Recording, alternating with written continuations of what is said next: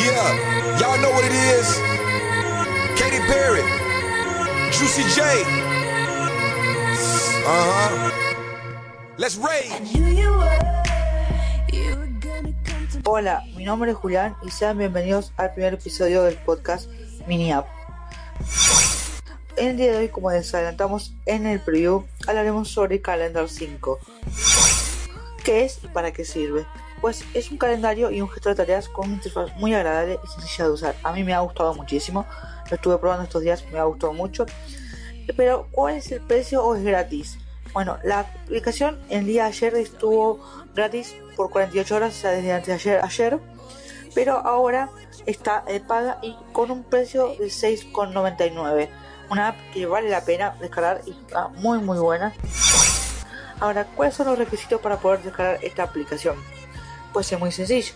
Necesita iOS 6, por lo cual necesitamos un iPhone, un iPod y un iPad, pero estos iPads no pueden ser cualquiera, sino que tiene que ser el iPad 2 en adelante, el iPhone 3GS en adelante y el iPod 4 en adelante. Ahora, esta aplicación fue actualizada el, día 15 del 5 del 14, la versión 5.4.2.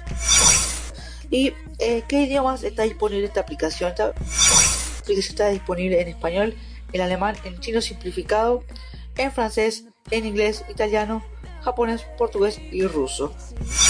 Ahora, ¿cuál ha sido mi punto de vista de lo que es esta aplicación? Pues para mí esta aplicación está muy buena.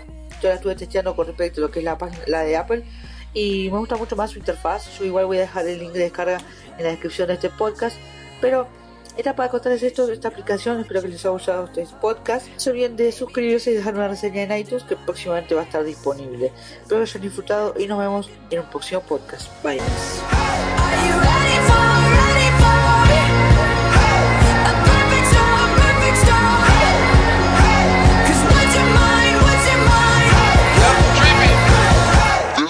no. Uh, she's a beast.